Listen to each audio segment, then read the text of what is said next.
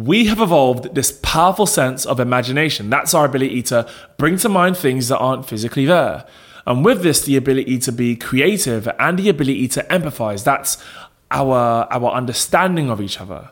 And it's these very things that make us human. Hi there, I'm Hanson McCoy, and welcome to Progression Lab. So, we're used to referring to intelligence as a general quality, rather than considering the type of intelligence that an individual might have. We experience emotional intelligence as a sensitivity to the moods and the feelings of others, and a readiness to explore what may be going on for them beneath the surface. Emotional intelligence is understanding that anger may be someone's way of asking for help, and that beneath happiness on the surface may be sadness. It's the ability to look beyond the surface, and it's not an inborn talent, it's the result of learning. Empathy is working to understand someone else's perspective, emotions, and reality, and there are as many realities on earth as there are people. Our ability to empathize is hardwired directly into our brains, with our ability to assess what others are feeling and our ability to mirror what others are experiencing. Empathy, however, is intentional, even though we have these subconscious reflexes. We need to observe others and be curious. We also need to actively listen and try to understand people's deeper intentions. We need to be open as empathy is based on mutual understanding. And based on what we know about others and what we experience in response to what they experience, what do we do with that information? Sometimes nothing, which really does bring to mind what could the potential barriers to empathy be? Well, we know fear of the unknown, fear to connect is a potential barrier.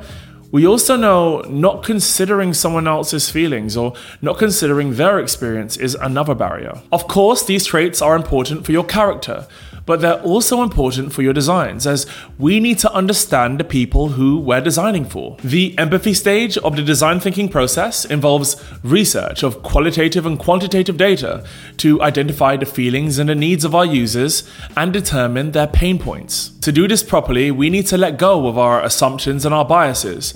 We need an observatory understanding frame of mind. What goes into this empathy stage? Well, understanding who your stakeholders are, conducting interviews, conducting research, shadowing, in fact, anything you can do to objectively learn more about your users. Anything you can do to experience what they experience, to identify spoken and non spoken needs. Empathy mapping, journey mapping, flow analysis, so many useful tools for understanding what we know and what we don't know about our users, proving our assumptions right or wrong. I'll be taking you through each of these exercises and more in a future episode, and I'm happy to take you through them myself within a Progression Lab workshop. But for now, all you need to know is the following. Rather than just applying emotional intelligence to problem solving, we should be making it part of our company culture. We all live in our own realities, limited by what we perceive and what we experience.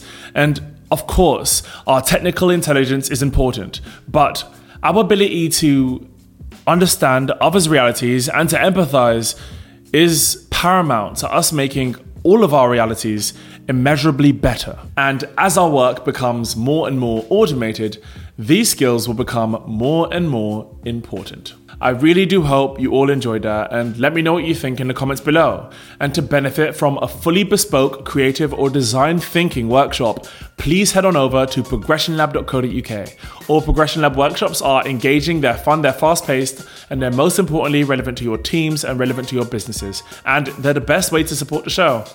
For now, I hope you sorry. For now, I hope you enjoy the rest of your weeks and I'll see you next time. Peace.